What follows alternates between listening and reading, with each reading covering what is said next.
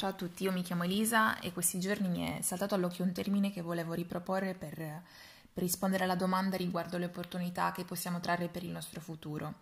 Il termine è antifragile. Antifragile è un neologismo che è stato coniato da Nassim Taleb e indica una persona che si comporta in maniera opposta alla persona fragile. La persona fragile in una situazione di tensione e di stress si demoralizza e non reagisce al contrario, invece, una persona antifragile, sotto pressione e quando le circostanze non vanno come previste, eh, non solo affronta la situazione, ma eh, anzi migliora la prestazione. E quindi perché volevo partire da questo concetto? Perché sappiamo tutti che questa è una situazione difficilissima e che ci spaventa da tanti punti di vista, ma uh, non per questo dobbiamo abbatterci o, o perdere la fiducia. L'emergenza Covid ci sta invitando a riflettere a riflettere sui nostri limiti e non parlo di limiti de- personali di ciascuno, ma uh, intendo i limiti dell'uomo. Uh, ci sta invitando a rivedere, a ridisegnare le nostre priorità non solo nel nostro piccolo, ma uh, anche a livello globale. Abbiamo visto come la natura si stia riprendendo, facendoci capire come l'azione dell'uomo a volte può essere deleteria.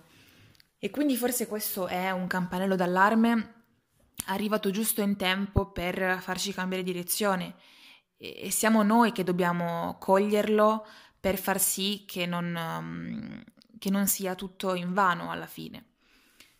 Per non addentrarmi troppo comunque in questo argomento che uh, è abbastanza complicato, parlerò un po' più a livello personale. E, um, io mi sono accorta di aver riscoperto la, la creatività mi sono divertita a scattare fotografie in angoli della casa che mai avrei pensato di fotografare perché non li trovavo assolutamente interessanti. Oppure ho osservato lo stesso punto della casa in diversi orari della giornata, eh, affascinata dai colori di luce che il sole crea in, in diversi orari. E quindi la mia vista è, è un po' cambiata, la mia attenzione ai dettagli si è intensificata e adesso anche i particolari più insignificanti eh, attirano la mia mente. E queste cose che prima erano davanti ai miei occhi mi sono sempre sfuggite un po' perché ero troppo impegnata a rispettare una scadenza, un po' perché andavo a cercare la bellezza al di fuori delle mura domestiche. Ma tutte queste cose che sto dicendo sono importanti per continuare a essere forti mentalmente, perché per combattere questo virus non è necessario essere solamente forti fisicamente. Ovviamente dobbiamo uh, fare attività fisica, ma uh, dobbiamo anche leggere un libro o ascoltare musica o giocare, quindi mantenere la mente attiva e mantenere attiva la creatività e l'inventiva. Quindi uh, sfruttiamo questo momento per arricchirci ancora di più, per diventare più forti psicologicamente e uh, per imparare a comportarci da, da persone antifragili.